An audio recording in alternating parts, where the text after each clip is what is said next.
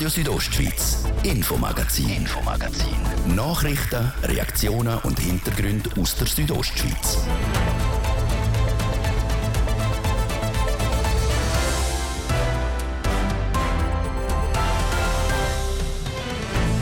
Ja, im ersten Teil von dem Infomagazin sind es die Windräder und auch die S V P, die das Thema bestimmen. Die S V P Graubünden, sie bläst zum Sturm gegen Bündner Windparks im Kanton. Die Partei ist überzeugt, dass die Bündner Bevölkerung keine Ahnung hat, was ihr da droht. Dort in ein paar Tourismusdestinationen würden, so der Schock von der S V P, denn direkt neben der Piste und hinter dem Ferienhaus Windräder surren. Die S V P-Nationalrätin Magdalena Martullo-Blocher am Viertel ab fünf im Interview, sie ist schockiert. Ihr hört das Infomagazin auf R S O vom Freitag, am neunten Juni. In der Redaktion heute Martin De Plazes. Einen guten Abend.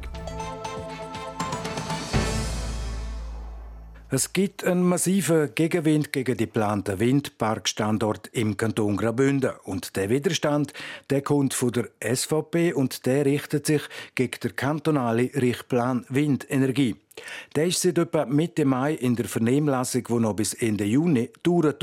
Die Bündner Regierung hat zwar heute bekannt gegeben, dass die Vernehmlassungsfrist um einen Monat bis Ende Juli verlängert wird, aber auch das tut die Bündner S V P nicht beruhigen. Die S V P hat heute in Chur an einer Medienkonferenz erklärt, dass die Windparkzonen einen massiven Eingriff in die Landschaft seien. Touristische Bischu, die mit den Windrädern kaputt gemacht werden, verschandende. Und sichtbar gemacht hat das die S V P mit Visualisierungen von sieben Standorten, die die Regierung im Richtplan als Windparkzone gesehen hat. Und diese Visualisierungen, die haben es in sich, wenn diese Bilder die Runde machen in der Bevölkerung, dann, ja dann, die S V P Graubünden verlangt, dass der Richtplan Windenergie gestoppt wird und dass die Regierung den überarbeiten muss. Weil die Gemeinden, damit auch die Bevölkerung, gar nicht wissen, was da auf sie zukommt. Das hat die S V P-Nationalrätin Magdalena Martullo-Blocher heute in Chur klar betont. Ich konnte nach dieser Medienkonferenz mit ihr ein längeres Interview machen. Sie haben heute markante Worte gewählt. Die S V P Graubünden sei schockiert. Ja, ich bin schockiert, wo das die Regierung jetzt die Windzonen, die Windgebiete ausgeschieden hat. Und zwar hat sie die im ganzen Rheintal und bewusst in den touristischen Regionen, also dort, wo am meisten Touristen sind, hat sie sie eingezeichnet oder ausgeschieden. Und äh, das hat massiven Einfluss natürlich dann auf die Touristengebiete, weil so Windparks sind sehr dominant in der Landschaft, müssen auch erschlossen werden. Und äh, das beeinträchtigt das Landschaftsbild also massiv. Sie hat sogar Windparks noch dort eingezeichnet, wo die Bevölkerung schon explizit eigene Pläne gemacht hat, hat sie ganz anders gemacht. Gemacht, oder wo sie abgestimmt haben und gesagt haben, wir wollen keinen Windpark. In Unterlagen habe ich bis jetzt nur geografische Karten gesehen, die eingezeichnet worden ist, wo entsprechende Anlagen könnten realisiert werden. Was ich jetzt heute von Ihnen gesehen habe, eindrücklich beängstigend sind die Visualisierungen auch. Sind die realistisch oder auch übertrieben? Ja, also wir haben äh, die, Wind, äh, die Windräder so eingezeichnet, wie sie heute in der Schweiz bereits gesetzt werden. Und der Kanton hat dazu auch keine speziellen anderweitigen Regelungen äh, publiziert. Man sieht das schon im Ausland, wie die Windparks aussehen. Die sehen auch tatsächlich so aus, wenn sie dann gross werden. Wir müssen leider damit rechnen, dass die Windparks dann auch gross realisiert werden, weil der Bund tut die massiv subventionieren. Das heisst, es ist dann für die äh, Strombetreiber natürlich interessant, die auch möglichst gross zu bauen. Und wenn die Zone mal da ist, wenn das Gebiet ausgeschieden ist, kann er das auch machen, weil das liegt im nationalen Interesse, dass möglichst viel Strom produziert wird. Auf Ihren Visualisierungen, unter anderem auch im Gebiet der Rosen oder im Gebiet der Foss, dort haben wir Windräder hergestellt, ich betone nochmal auf dieser Visualisierung, und mitten auf einer Bergspitze sind. Das ist übertrieben. Ja, also auf dem Bergspitze oder auf dem Grat hat es halt am meisten Wind.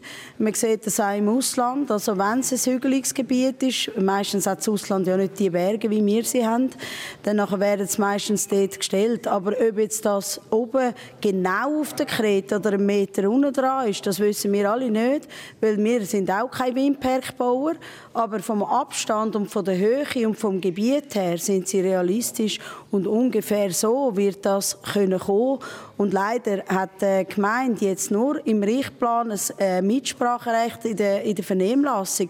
Und nachher wird sie, weil es nationales Interesse vorgeht, nicht mehr viel zu sagen zu haben. Als Politikerin können Sie davon ausgehen, dass, wenn jetzt die Öffentlichkeit, die Leute mit ihren Visualisierungen konfrontiert werden, dass das ein extremes Diskussionspotenzial hat? Ja, das ist auch gewollt. Also wir müssen das können diskutieren. Die Bevölkerung und auch die Gemeinde haben gar nicht wahrgenommen, was die Regierung da erlässt. Und ich behaupte, sogar die Regierung hat nicht wahrgenommen, dass das nationale Interesse in Bern über alles geht nachher in der Realisierung. Und dass die Gemeinde, auch wenn sie Nein sagen, sogar äh, der Windpark trotzdem realisiert wird und bis zur Enteignung äh, kann gehen. Und es ist wichtig, dass wir das diskutieren. Wenn Regionen einen Windpark wollen, dann sollen sie auch einen machen können. Aber sie müssen von der Regierung auch angelost und berücksichtigt werden. Und das ist nicht passiert. Die Regierung hat einfach stur den Auftrag ausgeführt, dort, wo es Wind hat und Fläche hat und in der Haupt- und dann noch selber definiert, in den Tourismusregionen, dort machen wir die Windparks, die wir müssen vom Bund aus. Der Kanton hat ausgeführt, was der Bund verlangt hat aufgrund von der Energiestrategie zwanzig fünfzig. Hat der Bund eben den Kanton die Aufträge gegeben. Der Kanton Graubünden hat jetzt das gemacht. Sie haben kritisiert heute seitens von Ihrer Partei, hat die Regierung in der Vernehmlassung, die jetzt noch läuft bis Ende Juli, die Leute nicht so informiert, die Leute und auch die Gemeinden, wie es hätte sein sollen. Ja, und dazu haben sie noch die Vernehmlassung sehr schmal elektronisch als Pilotprojekt gemacht, die vierhundert Seiten. Und wenn man noch alles dazu nimmt, sind es über zweitausend Seiten. Muss auch jemand, der teilnimmt an der Vernehmlassung, dann studieren. Nicht einmal der vom Amt hat können demonstrieren, wie man sich kann einfach äh, elektronisch da betätigen in dieser Vernehmlassung. Sogar er hat mehrere Anläufe gebraucht. Äh, wir machen darum jetzt die Petition, die das Volk kann elektronisch S V P win punkt c h äh, kann sagen, jawohl, die Regierung muss den Richtplan zurücknehmen und mit den Regionen zusammen neu überarbeiten. So kann das Volk wenigstens in, mit der Unterschrift, mit dem Namen äh, äh, sagen, wir wollen, dass der überarbeitet wird. Weil sonst hat der Einzelne gar keine Möglichkeit, das elektronisch zu machen. Das ist so anspruchsvoll. Wenn ein Standort mal im Richtplan drin ist, dann haben die Gemeinden und selbstverständlich ergo die Bevölkerung, dann ist die Mitsprache extrem eingeschränkt. Jawohl, weil eben alle diese Parks, alle diese Zonen sind von nationalem Interesse. Und äh, wenn der Richtplan erlassen ist im Kanton, und dann kann die Regierung allein erlassen, und das hat sie eben so jetzt machen, aber wir empfinden, sie muss überarbeiten. Dann gibt sie nachher nur noch den Auftrag an die Gemeinde, das umzusetzen im Nutzungsplan. Wenn die Gemeinde das nicht macht, wenn sie Nein stimmt, wenn sie es verzögert, wenn sie es anders macht, dann übernimmt der Kanton nachher den Nutzungsplan und macht den selber, erlässt den selber. Da kann die Gemeinde nichts mehr sagen. Und auch bei der Baubewilligung hat man keine Möglichkeiten mehr für Einsprachen beim Bund. Das hat man jetzt weggenommen in Bern, nur beim Kanton. Und an die geht natürlich das nationale Interesse massiv vor, dass man auch dort nicht mehr Einfluss nehmen kann. Das heisst, die Pläne, die äh, Zonen, die jetzt eben mit der Grösse des nationalen Interesses in dem Richtplan sind, die müssen nachher auch realisiert werden. Und da kann man einfach nur noch ausführen, aber äh, Nein sagen oder ändern kann man eigentlich als Gemeinde dann nicht mehr und auch nicht mehr als Bürger. Also Volksabstimmung ist sowieso nicht vorgesehen. Äh, wir haben das in Bern verlangt. Alle Parteien, auch die Bündner, die anderen Vertreter von der anderen Partei, haben alle Nein gestimmt. Das Volk soll nicht können nachher über das abstimmen, bei den Nutzungsplänen. Jetzt gerade in der Session abgelehnt. Also das heisst, äh, am Schluss entscheidet der Kanton im Auftrag vom Bund nach nationalem Interesse. Und im Extremfall, denn, wenn jemand sich wehren, sagen wir ein Landbesitzer, könnte das sogar zur Enteignung von dem Land führen? Ja, weil nationales Interesse, das kennen wir von der Autobahn, das kennen wir zum Beispiel von der S B B-Schiene. Da kann nicht einfach einer sagen, ja, ich gebe mein Landstückchen nicht. Dann wird er einfach enteignet. Du musst es dann zur Verfügung stellen oder du musst es verkaufen. Dem sagt man Enteignung. Und äh, das ist gang und gäbe in diesen äh, Sachen von national Interesse, auch beim Militär zum Beispiel. Und der, der Rat hat jetzt dreimal und auch in zwei Gesetzen gesagt, die Windzonen, wenn die so gross sind wie die fünfundzwanzig, die jetzt der Kanton da planet, sind von nationalem Interesse. Und das ist rechtlich natürlich entscheidend, dass man eben dann sogar kann noch enteignet werden, wenn man sich wehrt, sein Land dann zur Verfügung zu stellen. Sie wehren sich extrem gegen die Windparkanlagen. Setzen Sie die S V P Graubünden auf die Wasserkraft, um dann auch den Auftrag zu erfüllen, der ja vom Bund kommt aufgrund von der Energiestrategie zwanzig fünfzig? Klar, die Wasserkraft ist natürlich äh, wichtig.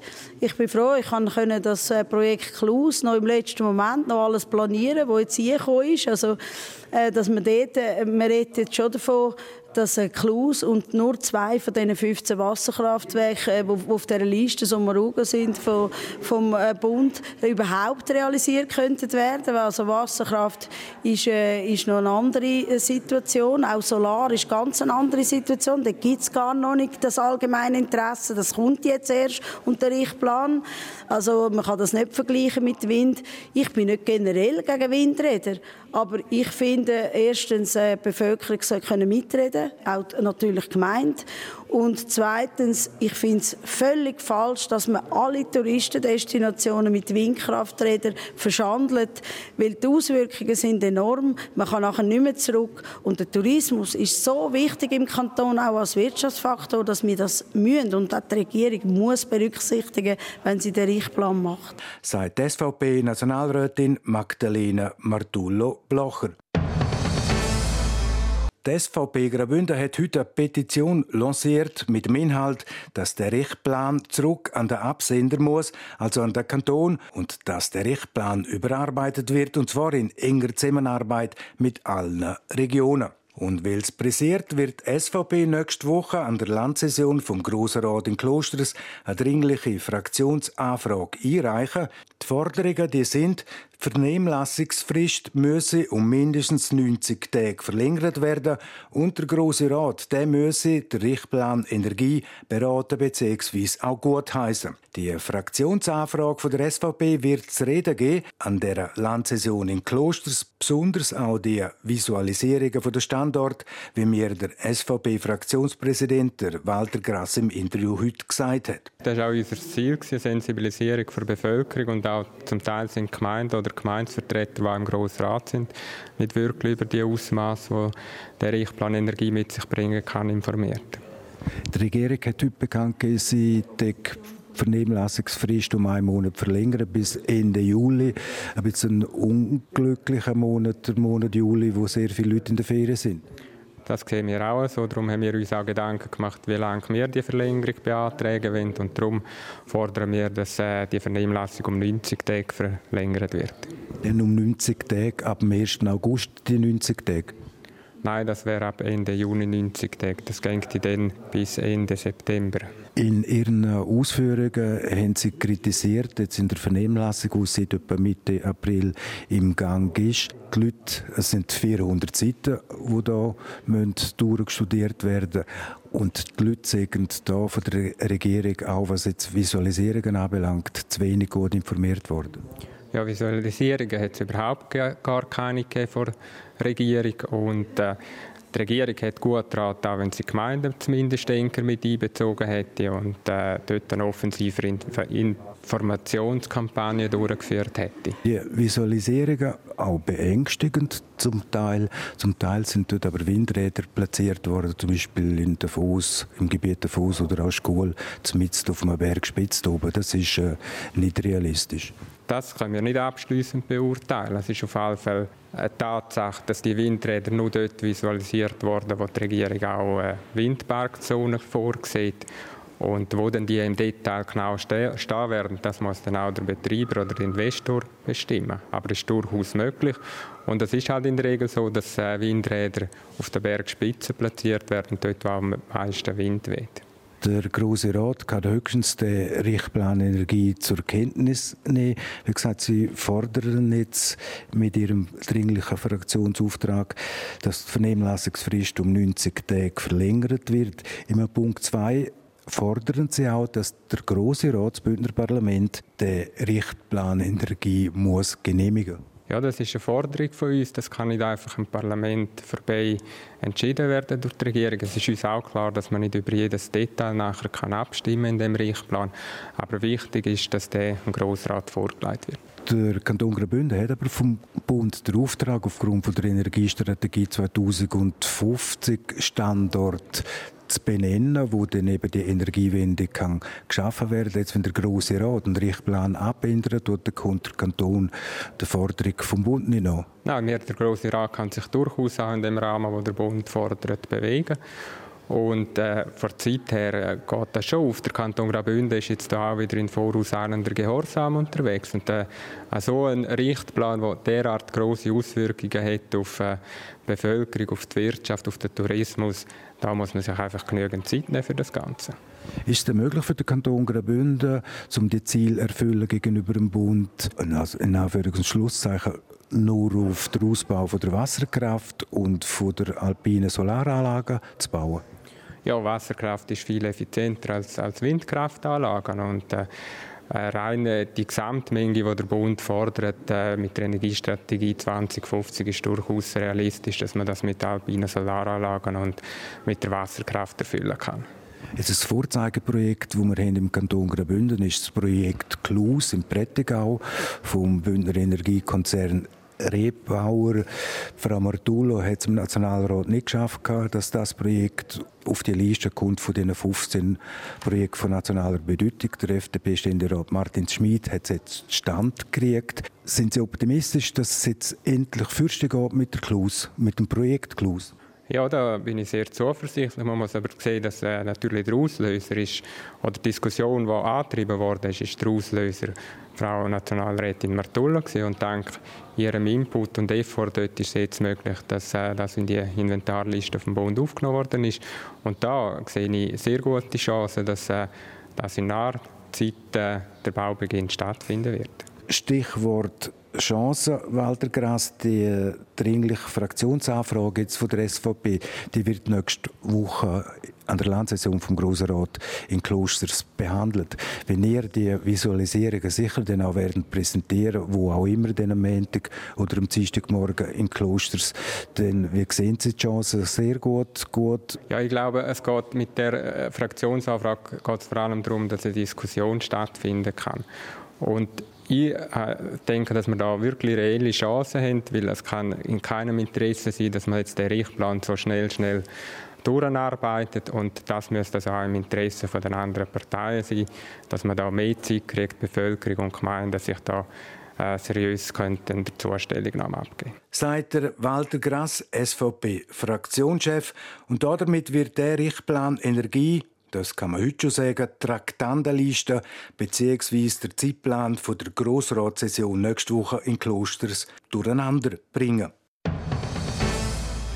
Und jetzt eine kurze Unterbrechung. Der Christoph Benz mit Wetter und Verkehr und vor diesen Informationen noch zuerst die Werbung.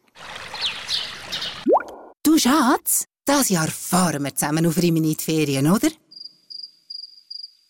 Schätzeri, hast du gehört? Schatz!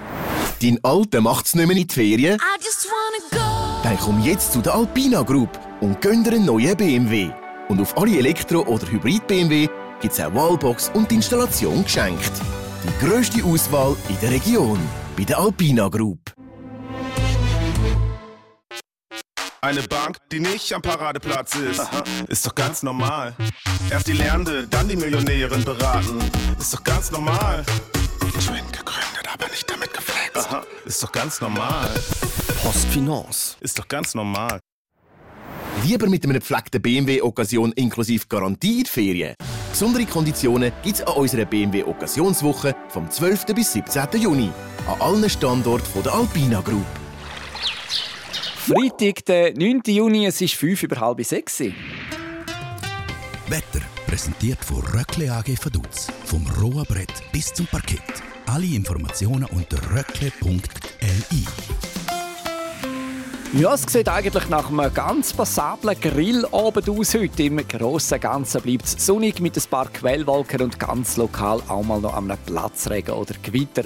Das Wochenende dann ebenfalls recht freundlich. Im Laufe des Tages gibt es jeweils wieder Quellwolken und am Nachmittag oder gegen Abend könnte es dann da und dort regnen oder auch Gewitter kommen. Ja, wer also eine Grillparty plant, der sollte dann vielleicht am Wochenende den Regenradar ein bisschen im Auge behalten. Ja, und auch in Sachen Temperaturen, da ändert sich praktisch nichts. Wir erwarten auch morgen wieder im ganzen Land bis zu siebenundzwanzig, vielleicht sogar achtundzwanzig Grad. In der Walmüsteier gibt es vierundzwanzig, im Bergell dreiundzwanzig und auf der Lenzerheide einundzwanzig Grad. Verkehr. A dreizehn aus in Chur, da haben wir immer noch Stau- oder stockenden Verkehr zwischen Rotenbrunnen und Reichenau. Das wegen einer Baustelle mit einem Zeitverlust von rund fünfzehn Minuten. Und Stau- oder stockend auch in der Stadt Chur im Bereich Postplatz Wellstörfli und auf der Masanzer Strasse stadtauswärts. Zeitverlust hier fünf bis zehn Minuten. Sonst haben wir keine Meldungen. Wir wünschen weiterhin eine gute und eine sichere Fahrt. Verkehr. Und ich gebe zurück in die Redaktion zum Martin De Plazes. Radio Südostschweiz, Infomagazin. Infomagazin. Nachrichten, Reaktionen und Hintergründe aus der Südostschweiz.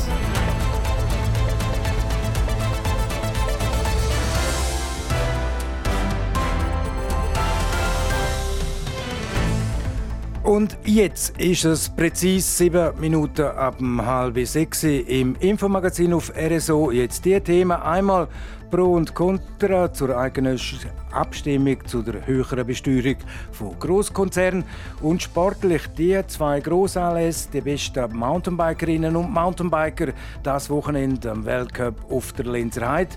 Und am Wochenende startet in Österreich der bedeutendste Gleitschirmwettkampf der Welt, am Start auch der Churer, der Reto Reiser.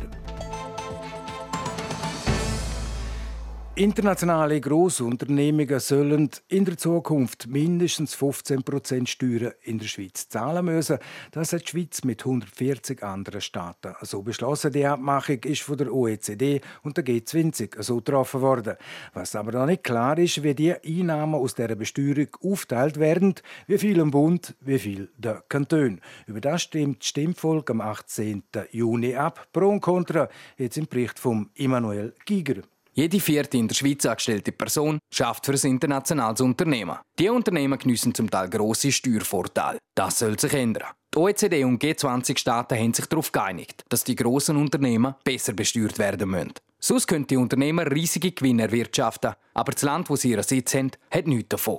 Darum werden internationale Unternehmen, die jährlich einen Umsatz von mindestens siebenhundertfünfzig Millionen Euro erwirtschaften, künftig besteuert. Das wäre im Kanton Graubünden zum Beispiel die Ems Chemie. Sie ist eines der Unternehmen, das ab nächstes Jahr mindestens fünfzehn Prozent Steuern zahlen muss. Von den sechshunderttausend Firmen in der Schweiz betrifft das etwa zweitausend.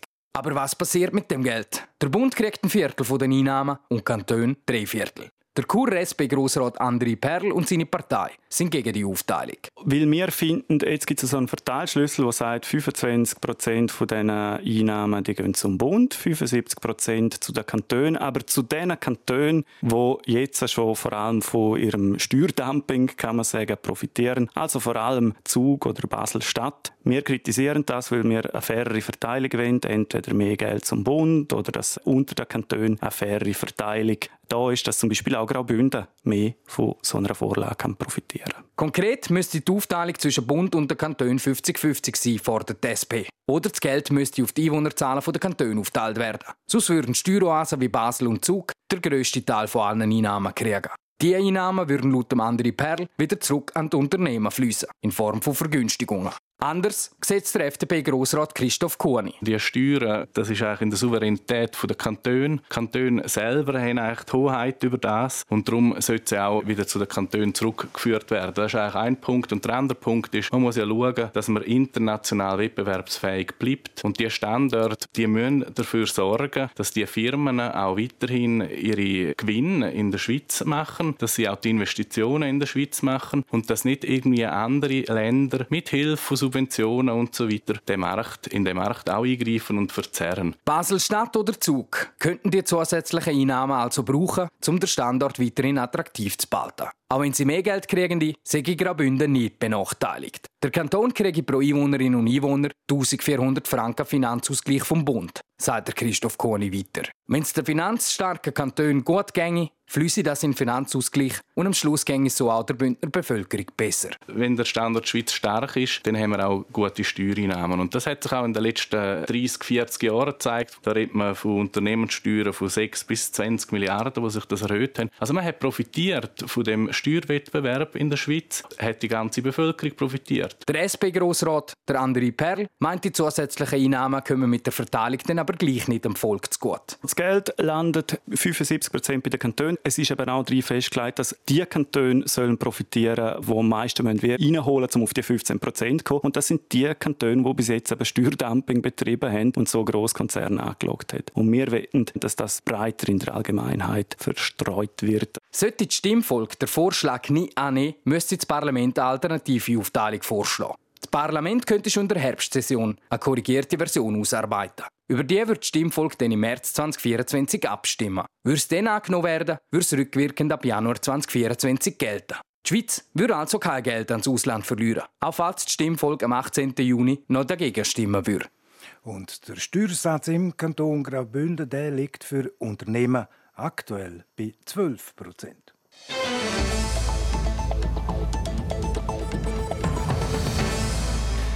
Mehr Geld müssen ausgeben für den Haushalt, Lebensmittel und beispielsweise auch Benzin. Wegen der Teuerung müssen alle tiefer ins Portemonnaie greifen. Und wer vorher schon finanzielle Probleme hatte, der und die trifft das hart. Vor allem die, die von Armut betroffen sind. In unserer Wochenserie widmen wir uns dem Thema Armut in Graubünden. Heute der Teuerung. Heute eine Einschätzung von einem Wirtschaftsexperten im Bericht von der Sarina von Wiesenfloh. Lebensmittel, Krankenkasse und jetzt auch noch die Miete. Die Teuerung ist immer noch präsent. Momentan ist sie auf zwei Komma zwei Prozent. Die Teuerung ist ein sogenannter Kaufkraftverlust. Das heisst, das Geld verliert an Wert und die Waren werden darum teurer. Der Andreas Nicklisch, er ist Professor für Statistik und Volkswirtschaft an der Fachhochschule Graubünden, erklärt, wie es zur aktuellen Teuerung gekommen ist. Sie müssen sich die Inflation so vorstellen wie Karussell fahren. Also es beginnt einer, und das war in diesem Fall die Kosten für Energieprodukte, die sind nach oben geschnellt. Daraufhin haben dann Produzenten, die für ihre Produktion sehr viel Energie benötigen, ihre Preise auch wiederum erhöht. Und das merken wir als Konsumenten. Und diese Konsumenten, wir als Konsumenten reagieren dann darauf, dass wir erhöhte Lohnforderungen stellen. Das bringt wiederum die Hersteller dazu, ihre Preise weiter zu erhöhen. Es gibt Bereiche, wo man das besonders gut merkt. Der Andreas Nicklisch sagt wo. Ganz besonders bei den Produkten, bei denen man nicht ausweichen kann. Also wenn man beispielsweise Kinokarten stark den Preis dafür erhöhen würde, dann würden die Menschen einfach nicht ins Kino gehen. Etwas anderes sind natürlich Grundnahrungsmittel und die in fossilen Energieträger. Diese Produkte sind dann besonders von der Teuerung betroffen. Das bedeutet natürlich, dass gerade die Personen, die per se schon wenig Geld haben, dann auch noch weniger haben, um ihr tägliches Leben zu finanzieren. Den betroffenen Helfer könnte man zum Beispiel mit einem staatlich finanzierten Heizkostenvorschuss oder einem Stromrabatt, sagt der Wirtschaftsexperte. Aktiv werden müsse aber die Politik. Die Schweizerische Notenbank hat schon mal den ersten Schritt gemacht. Sie will eine normale Teuerung von unter zwei Prozent erreichen. Die Schweizerische Notenbank hat die Zinsen auf Kredite bei der Schweizerischen Notenbank erhöht. Und durch diesen Zinssatz, den die Geschäftsbanken bei der Schweizer Notenbank zu zahlen haben, gibt es hier einen Mechanismus, wie man die Inflation nach unten bringt. Und dieser Effekt wird sich jetzt langsam durch die gesamte Schweizer Wirtschaft durchsetzen und so werden wir eine langsam sinkende Inflation erleben. Ungewöhnlich sei die Erteuerung an sich nicht. Im Gegenteil, dass wir die letzten Jahre keine hatten, das sei ungewöhnlich. Allerdings sei sie momentan eher hoch. Der Andreas Nicklisch schätzt, dass wir in etwa zwei Jahren wieder eine normale Teuerung haben werden. Das heisst unter zwei Prozent. Und damit ist sie fertig, unsere Wochenserie zum Thema Armutsbetroffene in Graubünden.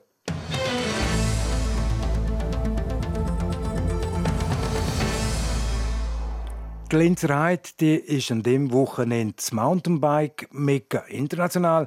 Der Weltcup ist bis am Sonntag auf der Heide. Fixer Bestandteil von dem Anlass sind auch die Rennen der Downhiller.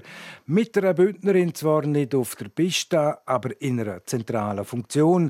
Die Carina Capellari ist seit dem letzten Herbst Nationaltrainerin im Schweizer Team. Es berichtet der Roman Michel. Waghalsige Sprünge, steile Kurven, rasante Abfahrten. Die Weltcup-Strecke der Downhiller in Lenzerheide steht für ziemlich viel Action und Spektakel. Die Nationaltrainerin Carina Capellari beschreibt die Faszination so. Ja, es ist halt einfach das Tempo, das eine grosse Rolle spielt, ähm, dass man gleich dann präzise muss sein. Man kann sich auf so kurzer Zeit auch fast keine Fehler erlauben. Und es ist einfach der Fokus auf drei, vier Minuten oder zwei bis vier Minuten, das ist einfach so hoch und da muss einfach alles sitzen. Und ich finde das einfach enorm spannend und halt einfach auch anspruchsvoll. Eine richtige Challenge. Die Lenzerheide ist für die Downhiller die erste Weltcup-Station in dieser Saison. Von der Mittelstation Charmoine geht es rund zweieinhalb Kilometer abwärts, wobei die Strecke mit vielen Wurzelpassagen, Kurven und Sprüngen gespickt ist. Ich würde sagen, technisch sehr anspruchsvoll mit dem Untergrund. Es ist sehr rutschig, auch wenn es ähm, trocken ist. Einfach mit dem Kies. Es hat ganz viel Wechsel von Schatten und Sonne. Muss man sich auch daran gewöhnen. Und ja, ist äh, überhaupt einfach sehr anspruchsvoll. Die Carina Capellari weiss, von was das sie redet. Die Bündnerin war selber einst aktive Fahrerin. Dreimal hat sie den Schweizer Meistertitel gewonnen, bis sie zweitausendneunzehn ihren Rücktritt gegeben hat. Im vergangenen Herbst hat die zweiunddreißigjährige dann das Amt als Nationaltrainerin übernommen.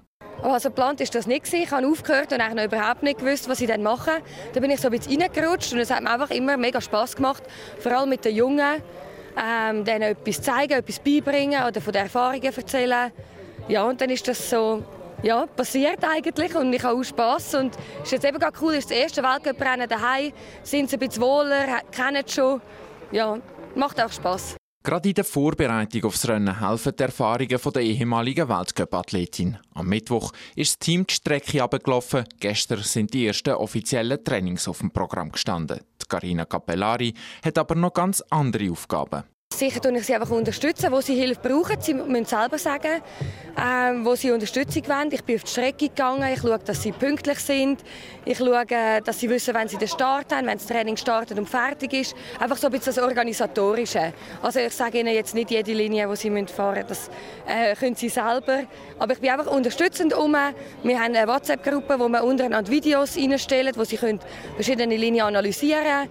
Einfach möglichst viele Infos geben und sie können dann selber entscheiden, was sie brauchen.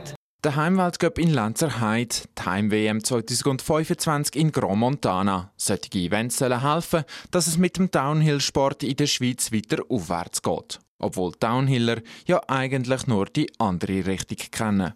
Ja. Abwärts. Ja, und Downhill-Rennen auf der Lenzerheide, die sind morgen am Samstag im Programm. Im Berufsalltag schaut er auf die Gesundheit der Menschen und am Feierabend schwebt er in der Luft, der achtundzwanzigjährige Bündner, der Reto Reiser. Er ist der erste Bündner seit zwanzig Jahren, der am prestigeträchtigsten Gleitschirmwettkampf der Welt mitmachen tut, am Rennen, wo die Teilnehmenden über zwei Wochen lang über eintausendzweihundert Kilometer Luftlinie zurücklegen. Der Start ist am Sonntag in Österreich, in Kitzbühel. Es berichtet Andrea Sabadi. Die Rede ist vom Red Bull X-Alps. Das Red Bull X-Alps wird als eines der härtesten Abenteuerrennen der Welt beschrieben und findet alle zwei Jahre statt. Es wird nämlich nicht nur geflogen, sondern auch gewandert und geklettert. Pro Tag werden bei dem gut zweiwöchigen Rennen hundertfünfzig Kilometer zurückgelegt. Mit dabei sind dieses Jahr rund dreissig Athletinnen und Athleten aus der ganzen Welt. Unter ihnen auch der Bündner Reto Reiser. Das macht schon speziell, vor allem weil ich jetzt auch wieder zurück bin. Ich bin hier in Graubünden, äh, bin gut verankert da. Ich habe hier gelernt fliegen. Also es macht mich schon auch ein bisschen stolz, dass ich jetzt äh, ja, als, ich sage jetzt als Außenstehender, der wirklich nicht in dieser klassischen Szene drin ist, da kann mitheben, ganz vorne, ja. Am Reto Reiser ist schon seit sechs Monaten bekannt, dass er beim Rennen mit dabei ist. Seitdem ist er fleissig am Trainieren und nutzt dafür jede freie Minute. Gewisse Leute finden das sehr, äh, ja, sehr ein bisschen übertrieben, so wie ich das mache. Aber also, ja, vielleicht als Beispiel ist, dass wenn ich, wenn ich Nachtdienste habe, dann bin ich halt am Morgen, wenn ich am acht Uhr aus dem Spital rauskomme, bin ich nicht schlafen, sondern bin ich halt noch auf den Galant gelaufen. Und dann halt erst am Nachmittag um zwei, drei Uhr schlafen. Sport war am Reto Reiser schon immer wichtig gewesen. Als Kind hat er intensiv Unihockey gespielt. Mit fünfzehn hat er dann durch eine Kollegin das Gleitschirmfliegen entdeckt und seitdem geht es nicht mehr ohne. Ich finde es sehr eindrücklich, wie man nur durch Sonnenenergie, durch ein bisschen Luft, die sich bewegt, quer durch die Schweiz, kann, quer über die Alpen kann fliegen kann. Und einfach auch die Ruhe, die man dort oben hat. Man ist für sich allein und, und ich geniesse das enorm. Bei mir ist es schon ganz ein ganz spezielles Gefühl, wenn man nach zehn oder zwölf Stunden Flug dann so in den Sonnenuntergang gleitet. Also ja, da stellt es mir gerade den Harzberg. Dass er jetzt an einem der härtesten Gleitschirmrennen der Welt mitmachen darf, ist für ihn ein lang ersehnter Wunsch, der in Erfüllung geht. Es war schon ein spezieller Moment, wenn man dann sein Gesicht da sieht, auf dieser Bekanntgabe. Ja, man, man stellt sich man stellt sich viel vor, wenn das endlich passiert, weil man lange darauf hintrainiert. Und ja, wenn es dann da ist, ist schon, schon schön, ja. Startpunkt der Strecke ist in Österreich, in Kitzbühel. Dann geht es weiter über die Schweizer und Bündner Alpen bis nach Frankreich und über Italien retour.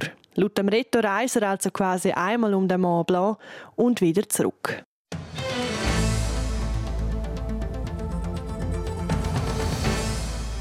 Nur noch ganz wenige Sekunden und dann ist es acht Minuten vor am sechs Uhr. Und damit war es das Infomagazin auf Radio Südostschweiz vom Freitag, am neunten Juni. Das kann nachgelesen werden im Internet auf r s o punkt c h.